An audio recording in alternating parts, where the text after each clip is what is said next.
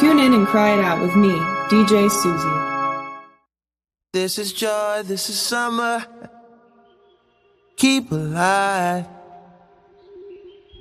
Stay alive.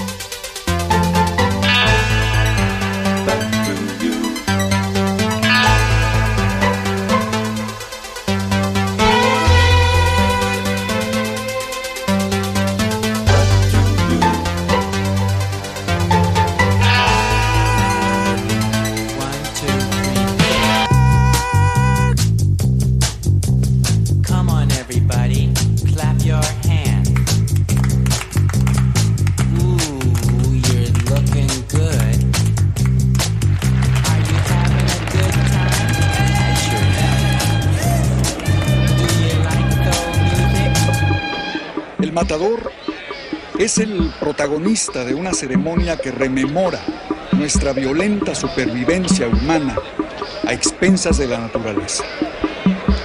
El toro es sacrificado porque el toro es sagrado. Sobrevivimos porque matamos a la naturaleza. No podemos evadirnos de esta necesidad. Nuestra necesidad es nuestra culpa. Y saberlo es algo que daña nuestras almas. España arranca las máscaras de la hipocresía puritana, transformando nuestra I'm relación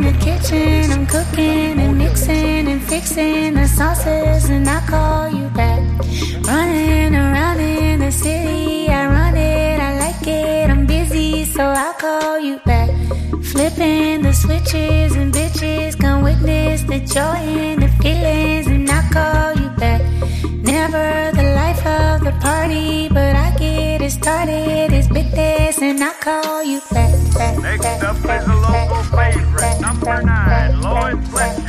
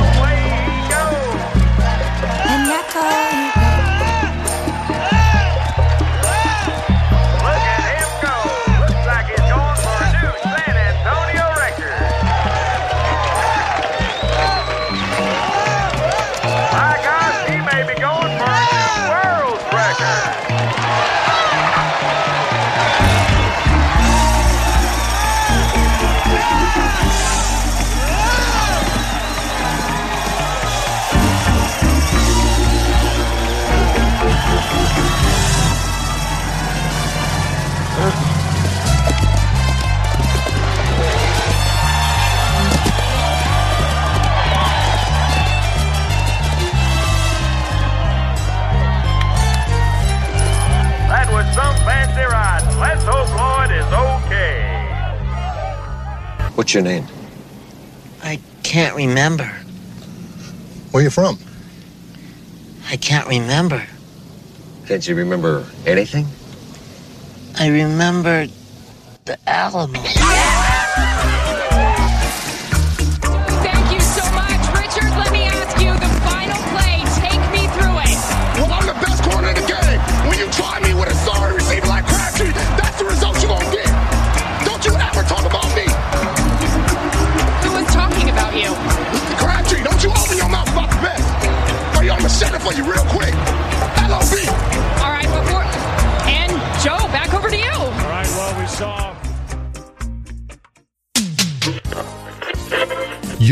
Internet radio dial is in the perfect position, and Race to the Bottom is on the air. Time to sit back and enjoy some refreshing Winslow tea. Try it hot, lukewarm, or over ice. Have it with milk and sugar, or a lemon wedge, or au natural. Mmm, mmm, mmm. Now that's Winslow tea, a New York City tradition since 1872. Ask for it by name at the tea house or your local greengrocer, because that's how you know it's Winslow.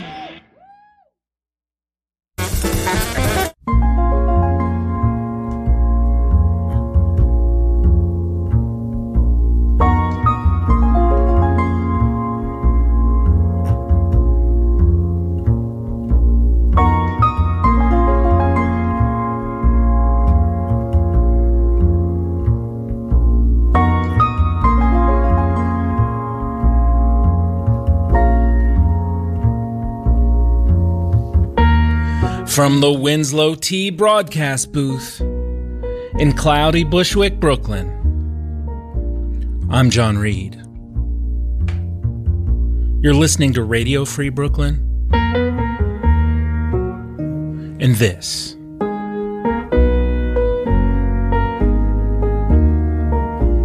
is Race to the Bottom, baby.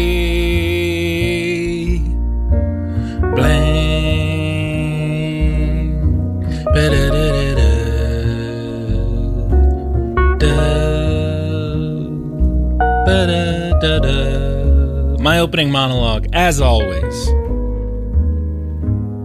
is sponsored by Winslow Tea, and I'm drinking it right now. Hmm. Ah, thank God I have still a little bit more left. I need it. As always, also, always. Remember that movie Always? Who was in that? Always movie. Um, John Goodman, right? No. Yes, he was. Richard Dreyfuss, Holly Hunter, John Goodman. It was a uh, Steven Spielberg joint. But yeah, as always, also Bremer and McCoy are playing in the background. Thank you, Bremer. Thank you, McCoy.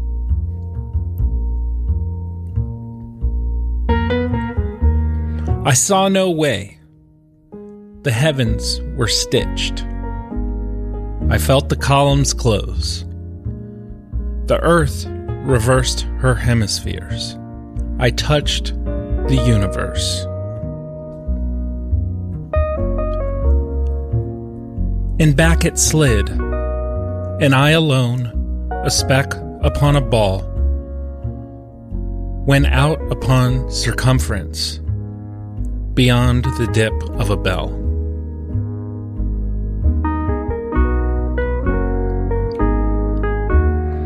So this is the last uh, live race to the bottom on Radio Free Brooklyn.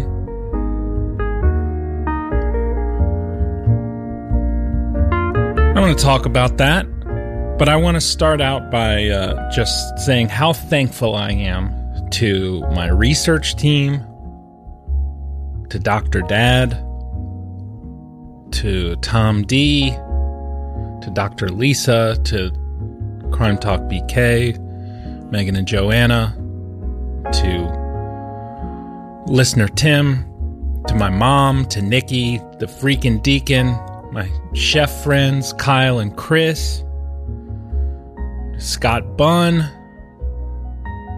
Matt Pagachnik, Mike Vago, comedian John Field, America's comic, Jake Frankel, Howie Frankel, my baseball dad, Dave and Eric and Corey. Miss doing the Oscar Spectacular. To Seth Simons, to Rachel C., to Krekel and Woe for their amazing theme song, to Tom Chalmers, to Brian Demena, to Mark TW. We did our episodes on the Ultimate Sports Draft and golf. To Par, to Jason Gore from The Best Show, to listener Kathy, listener Julian, to our resident historian Colette, to John Scales, to Shane Parrish, to Stephen Slack, and all the people who helped me out with how the internet has changed us. I forget anybody? It's the race to the bottom community.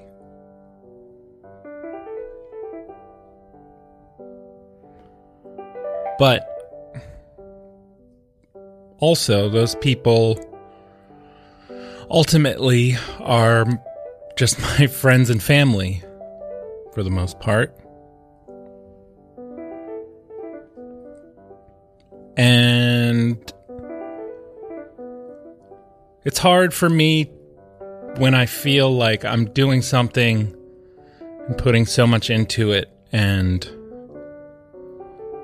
it just can't really get any bigger.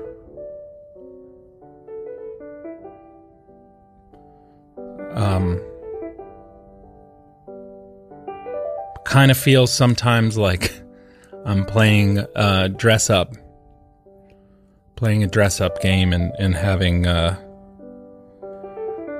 putting on a show in the living room for my friends and family, and this isn't a real radio show because there's not. I don't. I don't hear from any anyone outside of the the the community that we've built for the show. And um and I I I need more for it to keep going. And maybe that's ambitious, but as Mark Antony says, ambition should be made of sterner stuff than just wanting a few casual listeners that I'm not like impelling to listen to my radio show. So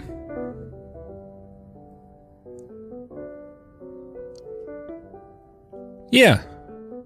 It's a lot of work to do this. I've been doing it all new shows for more than 3 years, like 165 some shows. And I missed. I did caveat asterisk. I did miss two shows uh, because I had COVID in February, and I did reruns for those two weeks. Otherwise, every week was something new that I, I put together took it really, really seriously. Constantly taking notes for the next week's next week's show. And on my first show starting on Radio Free Brooklyn I put out the objective of risk. I wanted the whole thing to be guided by by risk. Didn't want to ever play it safe. Wanted to push myself to do something new every week when the show if the show ever felt stale, I wanted to go back to basics, base it in improv and first thought, best thought.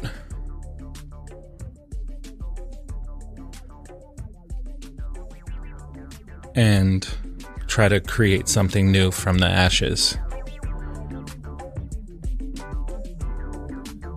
And out of that came the mashups. And what did we hear? We heard, I think, my favorite mashup. And I've done 105 mashups for you all. But I think my favorite one was early on in the game. First aired July 27th, 2019. Mashup 5. And who'd we hear from? We heard from Frank Ocean. This is joy, this is summer.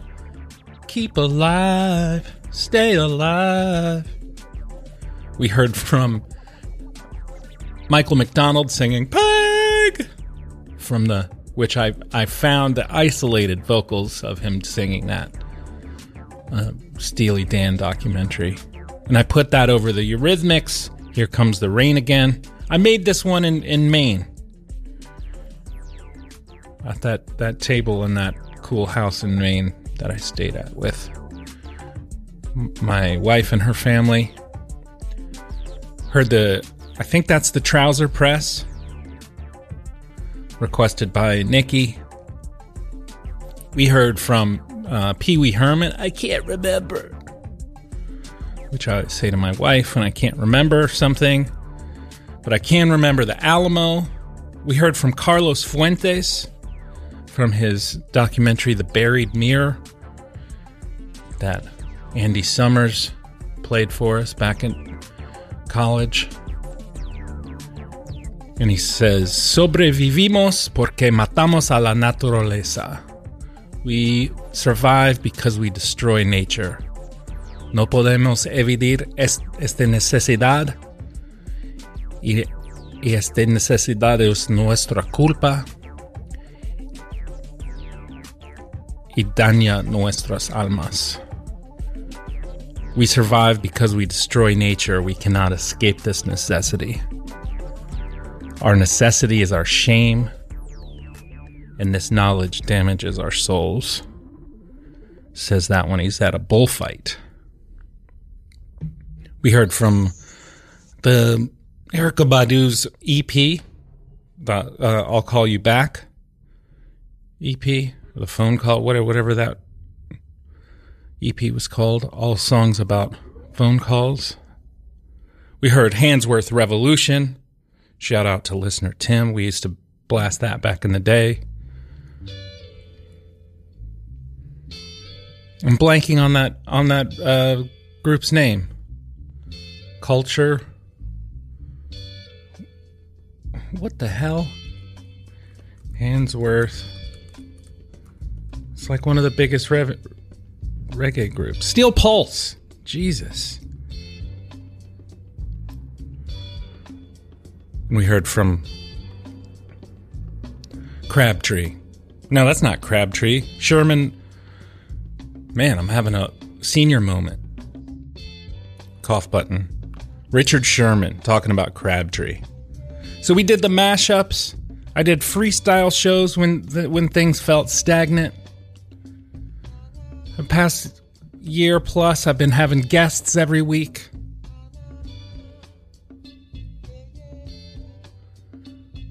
Uh, we did the mayoral May.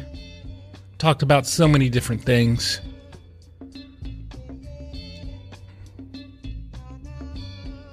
Talk more about that.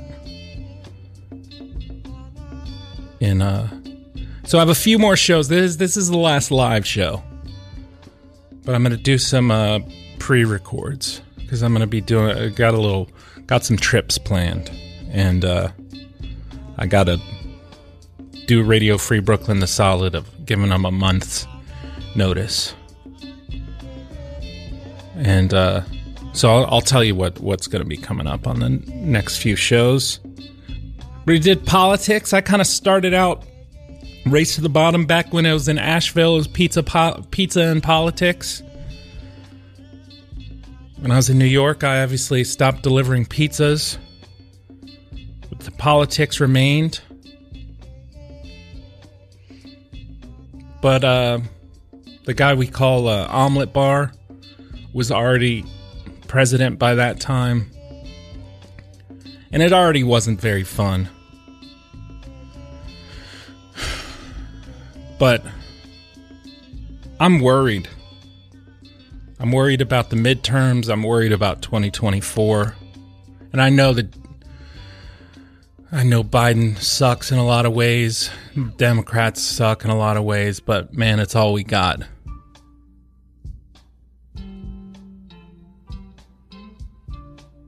I'm worried about fascism. In The Anatomy of Fascism, Columbia University historian Robert Paxton says this definition of fascism.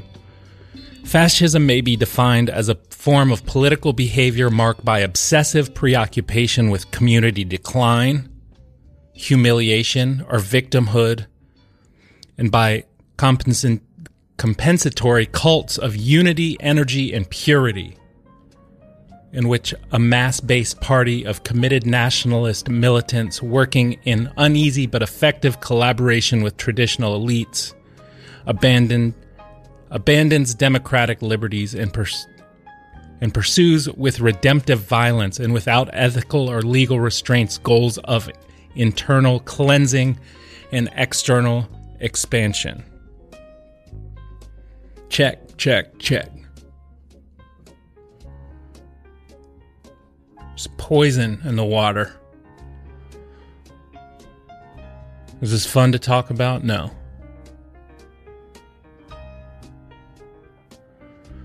And I saw I saw something really disconcerting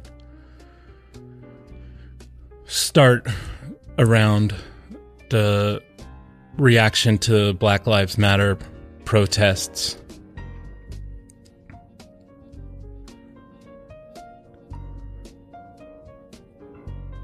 Where I felt like there was finally deep change possible in this country. And there's this, this these these groups, these specific individuals and, and groups who push back up against what was going on with Black Lives Matter, pointed out the uh, the worst edges.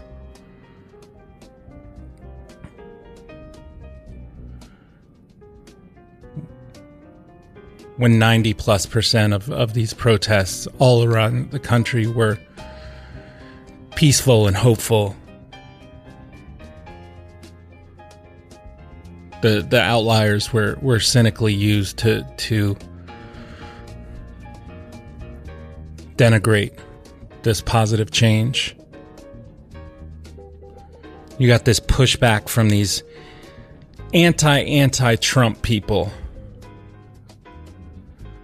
And a lot of that was based in, in some idea that there's Russia, Russia basically agreeing with Trump that the whole Russia thing was a hoax.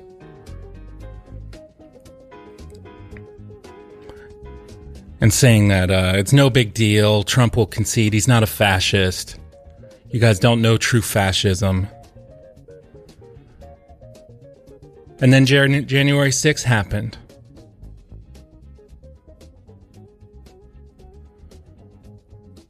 And immediately these these same people sought to de- delegitimize what what uh, our our fears about January 6th said that uh, we're we're all just beholden or we worship the CIA and the FBI. And look, again, the CIA and the FBI they suck. I get that. But again, it's all we've got to try to especially I guess the FBI. I mean, CIA can jump off a bridge, but these people say there's no evidence. It's a fishing expedition. Then there, then when there is evidence, they say, "Oh, you believe the, you believe the FBI." They call uh, people who are worried to suckers or simps. These same people go after somebody like AOC and and then go on Tucker Carlson's show. It's unbelievable. And then uh, the past few uh, months, I've I've been um talking about. First, it was critical race theory. It's this grooming stuff.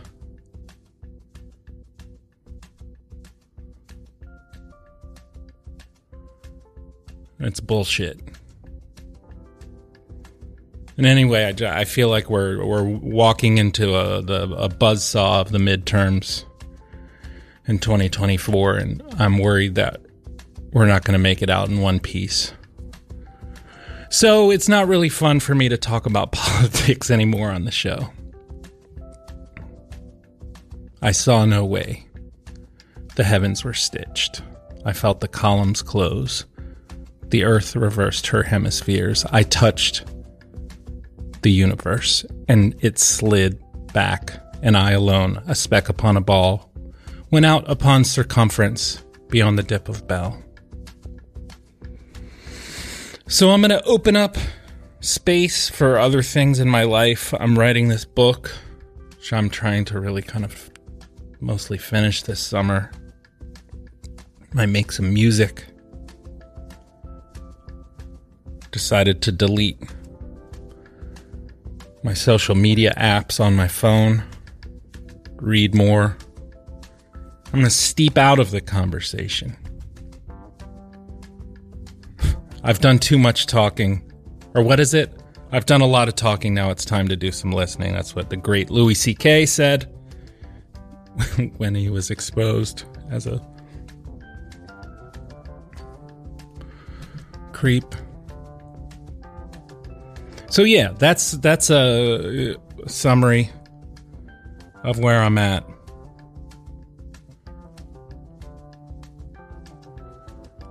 But there's uh there's good things going on uh too. I don't want to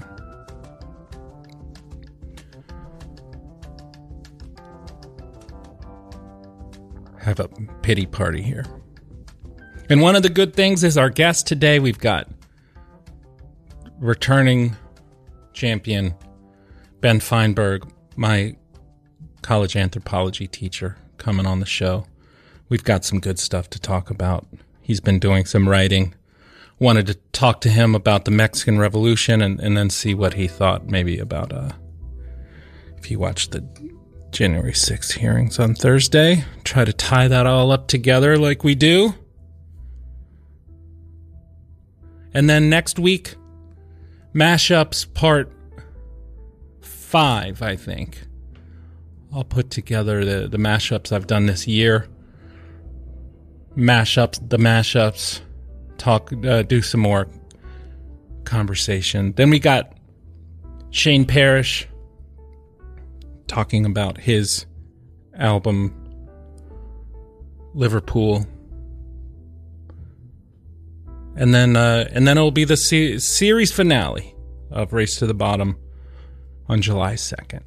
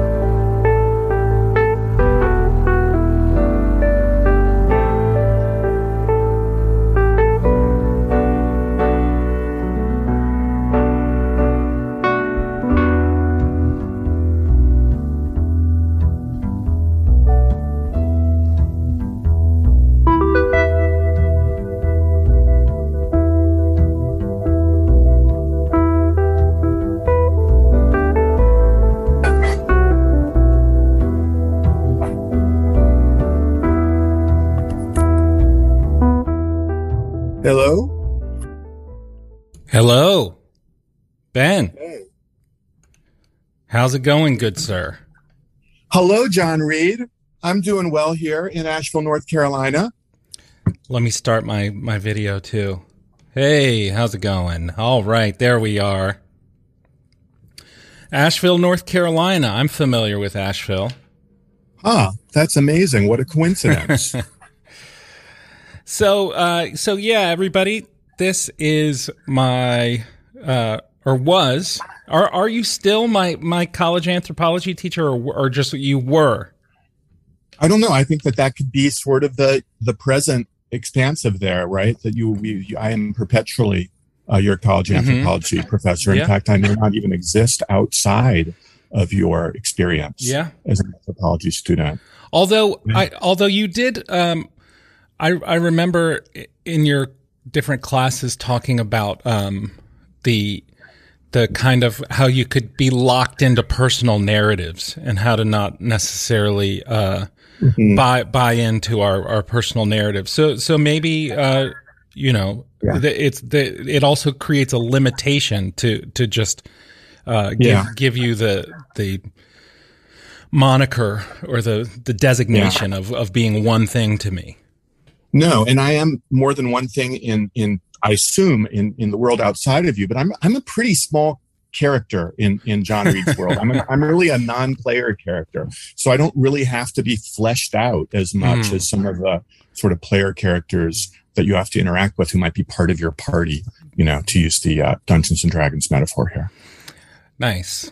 I I I uh, I I might quibble with with you being a, a, a minor character, but uh, it it might be because I'm I'm writing I'm writing a book which uh, you you appear in multiple times about my time and in college. It's kind of a thinly disguised uh, autobiography, um, uh, but but kind of moving more in, into a novelistic area. But so so you're you're in there, and I and I have to figure out how much I'm gonna uh, disguise disguise your identity. I, I'm uh, I'm kind of going through and, and kind of fictionalizing some some people in there, and I'm wondering who I'm going to fictionalize, or am I, am I going to fictionalize everybody? Change some details. Um, so All right. Well, I look forward to, to seeing that. yeah, and I I just read uh, an excerpt of something you're working on, and I I Ben I have to say I was I was blown away by it. It was really really uh, great uh, piece of writing, um, and I would like to talk to you about that. I would like to talk to you about. Uh, I just I I re-immersed myself in, in the Mexican Revolution, uh, and I and I uh, thought I we could talk about uh, that, and then and then whatever else, if we can kind of uh, cobble together some kind of uh, cohesive narrative of, of all the disparate things we, we want to discuss. That All right. Sounds good. Like, just let me know what you want to what what what you want to hear about. I'm here. So you're uh the this this excerpt that you, that you sent me was about um would you call it an uh, still in the ethnography g- genre or or how would you if you had to define what it is what what would you say I mean, you know, I am an anthropologist, and what I do is ethnographic, but I don't know that this is kind of classic ethnography because I am trying to write for a kind of more general audience and to tell a story. And in this piece, uh, you know, I've been going to this one region of Mexico for over 30 years uh, called the Sierra Mazateca. Uh, people there speak an indigenous language called Mazatec. Um, most recently, I'm writing about one aspect of the world there, which is that it has the deepest cave systems in the Americas, the most complex and challenging cave systems. And so since the 1960s, you have foreign explorers going there to look at this cave system.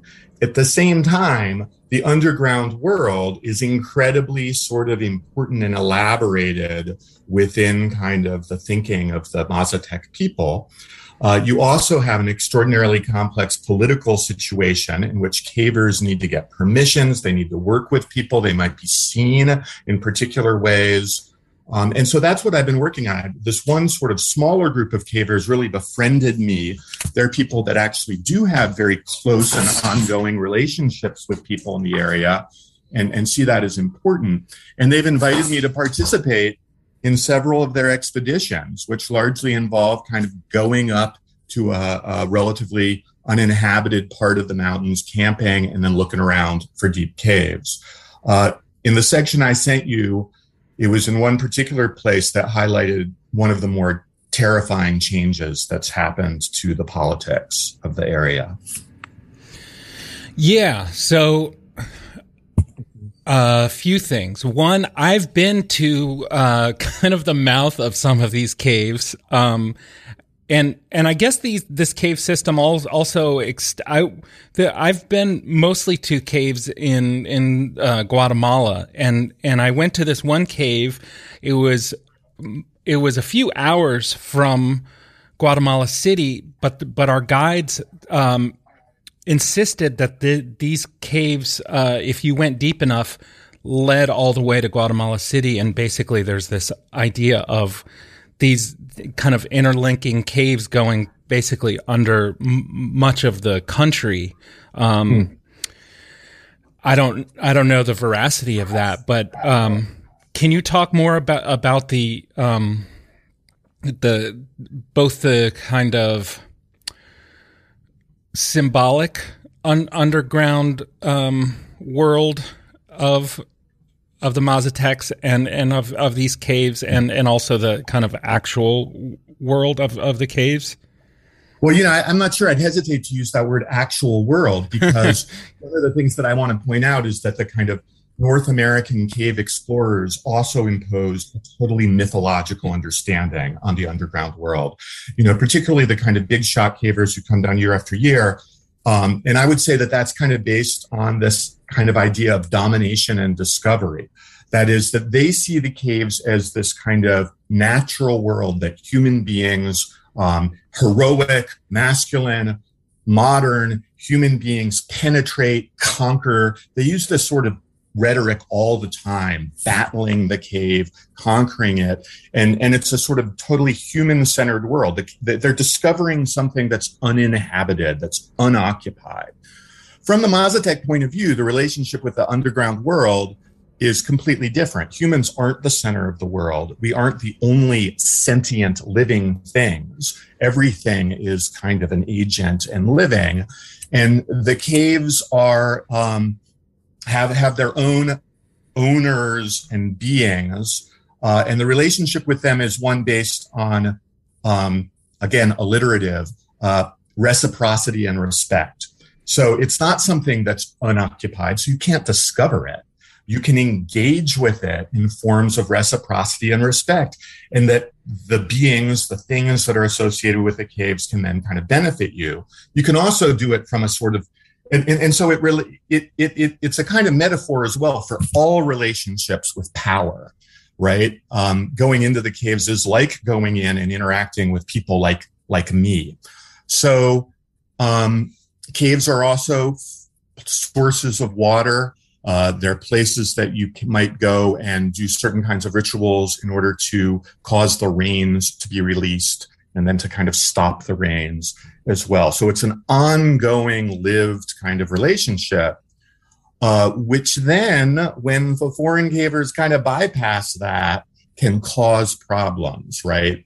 Um, foreign cavers who say, hey, here's a prehistoric sloth skull. I'm going to take it to the experts. Well, that sloth skull itself might be a kind of access or anchor, and fucking with it might have all kinds of consequences, right?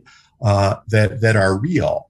Um, you know, just as there were consequences for people for the sort of turning their land into a source of material resources for the benefit of other people. All right, but in terms of like what we think of as real, these cave systems are largely really vertical. People have drops. Like the, this one time um, four years ago, I went with people. After a day of messing around, they found a cave they threw a rock in it. They counted how long it hit the bottom. The cave turned out to be a 500 meter drop, right? Like that's incredible. Uh, uh, that distance, or maybe it wasn't 500, maybe it was like a couple hundred. But in any case, um, some of these just sort of end, and some of them connect to this big system, the biggest system that's known. Really, it's got I don't know 100 miles of passages, 25 entrances or exits. Um, the people I was with weren't really the people who do that big system. They were looking for new uh, new entrances to map and explore. So, and and then in the piece that that you uh, that I read, there there's also the aspect of this uh, the the the modern situation or, or the current situation where there's also um, the the narcos having some kind of uh, feeling of dominion over over these uh, yeah. caves and and spaces well, and and how that interacts with these kind of we talked last time you were on about these like benign con- this idea of the like the benign conquistador um, that uh, that comes and and I, I don't know if you would ascribe that to these cavers or if it's if it's more nefarious than that less uh, you know yeah. um, and and um, the conflict driving the piece that I read was were these these worlds of these these conquistador like cavers um, mm-hmm. uh, and and then and their interactions with the narcos mediated by this this central character of of Ismail, right? Right. So, you know, this one particular town on one end of the Sierra Mazateca uh, had been taken over by these powerful criminal gangs um, that are linked with the state in various ways, that compete with each other, uh, and that um, a month before uh, the expedition of 2020 blew into town, went to a, a building where the local government was having a Christmas party. Two kind of truckloads of guys with guns came in and, and, and murdered the president and another person. Um, I don't think that the cavers I'm talking about really here are like the conquistadors necessarily. Uh, and in this particular case, they're people who, you know, have these great sentiments. They work with people. They love people. They feel like they can be agents of some sort of positive benefit. But the problem is, you know, they're, they are always suspicious. There are in a, in a community that has these different factions and that has these uh, uh, notions, very valid notions that people working with outsiders may be doing so in ways that uh, that are uh, hostile to some other group. You know, and then the presence of the narcos is just like throws gas on that whole thing. Um, and so, yeah, they, they think, well, I'm just working with these people. We're doing this neutral thing that's beneficial. Well, it might not be seen as neutral. It might have these unforeseen consequences. Um, and one of the points I, I, I, make in that piece is, you know, I kind of feel like these narcos themselves are very much like the Spanish conquistadors. Yes. The forms of power they use, the way they come in, and um, Spanish conquistadors would force local communities to buy their goods. Uh, they would work through sometimes existing power structures, but when they got out of hand, they would use these uh, public forms of incredible violence Mhm. to, to create this kind of terror. And you you also quote extensively from uh the, the I forgot the word these uh, the- dic- Requerimiento. yeah these basically dic- di- dictates that that they would uh that they would put forward to kind of legitimize their position so the conquistadors would would po- post these these long kind of diatribes uh basically stating their position their their might and and their uh in in their eyes their legitimacy uh Yeah, it, it's it's actually just one very long document that I put some into, and they were required to say it before they attacked a town, and they could say it to the woods. It didn't really matter. They said it in Spanish. No one could understand it, and it basically says like, "You guys, the Pope has already said you guys belong to Spain." So, just letting you know, this is the whole history of the world that leads up to that. We're in charge. The king's in charge. That's already happened. And if you just agree with that, everything will be fine.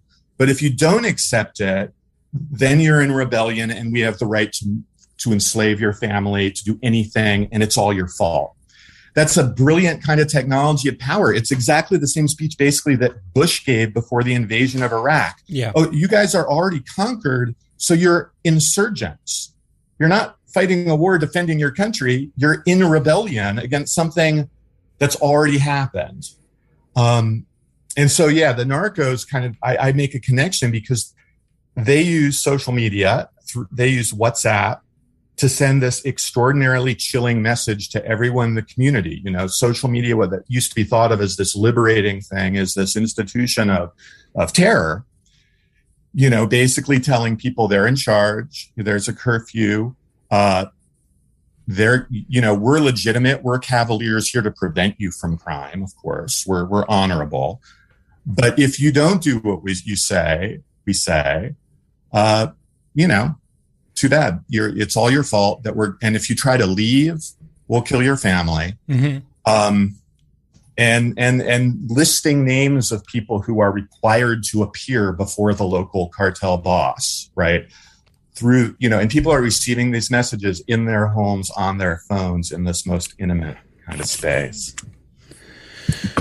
So, um, I don't. I, the and the the part about um the the kind of main the in a lot of ways the protagonist of of your piece is is this this kind of uh, local uh, guy guy who just kind of ha- falls into the role of be- becoming a guide for these uh, for these cavers, um, and just has this kind of preternatural sense of of how to how to do it, how to interact with the caves, how to interact as an intermediary between these these white dudes and and the the population to legitimize what they're saying. It, it, people say like he would basically say the same thing that we were explaining, but when he said it, it made sense to people. Um, and he he kind of becomes kind of this godsend to to these cavers. Right. He's having a great time. He's just a local guy who has some part-time jobs. He's struggled with addiction. He's had other issues, but his sister says, "Look, you're going to be their guide." He's like, "Okay." He doesn't. He's never spent a night camping before. He doesn't know you're supposed to get inside a sleeping bag, but you know he picks up. He like he picks up how to tie the knots. He, he, he immediately becomes an expert at all of these different things. And he also becomes this intermediary. Uh, and, and for him, this is a really exciting and wonderful position. Right. Um, yeah. And so, you know, it seems like a very positive outcome uh, as he negotiates between these people. Unfortunately, it doesn't work out for Yeah. him at the end. So is this the the part that I read is part of a, a, a larger book or Yeah, it's a slowly being written book in progress um, that that just kind of covers over time um, the different relationships that usually kind of end up with with in some cases, despite the best intentions of uh, of very open minded cavers, in other cases, perhaps because of the um, closed minded narcissism of foreign would be celebrity cavers. Uh, you know, it, it tends to end up in certain kinds of conflicts. Um, yeah, and and I don't know. Hopefully, I'll be done with it someday. I'm Well, working away. I, f- I feel like the piece that I read uh, could be tailored in, into its own standalone thing that felt like it would belong in the New Yorker. Uh, so I I I think as far as like writing for uh, a wider audience, uh, I th- I think you're, you're really onto something, and it can uh, yeah, Yeah. I I want to read more. It's, it's All right. Well, thank you. I'm, I'm also, I hope to get that out somewhere and people can contact me if they have any questions. Um, before I, end- uh, before we get move on, I just also want to plug, I also am starting a podcast at Warren Wilson. Uh, you can look it up, Spotify or Pocket Cast called Hellbender, talking with mostly students and peers and alums uh, about anthropology and stuff. Oh, great. But you can move on to some other stuff. Let's go. So I was so maybe let's zoom out as as someone who uh, you know I I did the Mexican Revolution in your class, and then I also did it. I went to Querétaro for a um, a semester and took a Mexican foreign policy class, and the teacher always joked that for the final exam they were going to lynch me um, as as a representative of the United States. Um, uh, so I that was two passes through the Mexican Revolution, and then I just listened to this uh, great podcast, uh, Revolutions, uh, um, by this uh, this this dude, and uh, it's like forty six episodes, and so I that was kind of a third time through it. The Mexican Revolution is uh, incredibly complex, kind of this multi headed uh, hydra of of um, you know forces and and um, at at cross purposes and and kind of characters change their their color throughout throughout the story. You've gone through it uh, many more times than than I have. Um, I guess how how does the for you the the iterative process of of kind of going through the Mexican Revolution of trying to make sense of it. Um, what is that like for you now, and what has that been like, and and how does that um, th- what you know about that? How can you apply it to um, to kind of what you're writing about um, now uh, uh, about the current state of Mexico and and and Yeah. Yeah, you know that's a question I'll, I'll certainly be able to answer in sixty seconds or something. But you have um, four four minutes. and and I don't. I, I have to say I'm, I haven't. You know, in grad school, I took a course from the famous historian Alan Knight on the Mexican Revolution. I did some reading. It's not something I focus a whole lot on right now. I mean, what always has struck me in Mexico is how plural that is. We think of these conflicts. Um, we're often taught that wars are basically reduced to kind of clear sides led by kind of great identifiable men who become the statues. There's Zapata and Villa and Carranza and so on. Um, and of course, that's complicated in of itself. But like the rationales and the way this affects people in different local places is incredibly local. Uh, and you know the forms in which the Mexican Revolution happened and took place in the area I do my field work, you know, don't necessarily fit what you might see in the big places like Morelos or or, or Chihuahua. It's, Mhm. it's really viewed through these kinds of local local eyes you know some places are kind of re, you know when when i talk to people who were still alive then and, and obviously they're all dead now um, they were children and they talk about just sort of kind of hiding out from roving groups of armed men. They didn't really know what the ideologies were necessarily. Um, i think local politicians did their best to sort of keep the area out the people who owned the kind of coffee haciendas. Ultimately those were broken up but they're not in a particularly violent way in this region. And and a lot of i discovered that some of the more rem, remote kind of lowland communities that i visit were largely kind of founded by people running away from Mm. so you know it's one of those phenomena and and, and, i think that there's a, a, a net lesson to be taken to that to look at every big historical event you know not to look at it only from the kind of top down view that tends to focus Yeah. on the interests of ideologies of, of great men but you know to see it from the bottom up as well Well, this this has been great. I feel like we could uh, talk for an- another couple hours, but I I got to get ready for Crime Talk BK. Thank you so Okay. much, uh, Ben, and um, and uh, keep in touch because uh, I I really think what you're uh, putting together right now is is is uh, some world class stuff. All right i appreciate it john good luck with the future Thank you. Uh, Bye. Ben Feinberg. How about that? If you're listening to this on your computer, you can download the app for your phone. It works great. Up next is Crime Talk BK. If you like what you heard, you can go to the website and click the green donate button and sign up for the newsletter. Some 70 great shows on this station. Thanks to Ben Feinberg and thanks to you, dear listener, for being part of the program today. And uh, next week, the mashups, part five. Um, and I'm going to wrap it up with Chaka Khan. Gotta examine your Chaka Pros and your Chaka cons. Through the fire, this goes out to my wife. And I will talk to you guys down the road. Peace.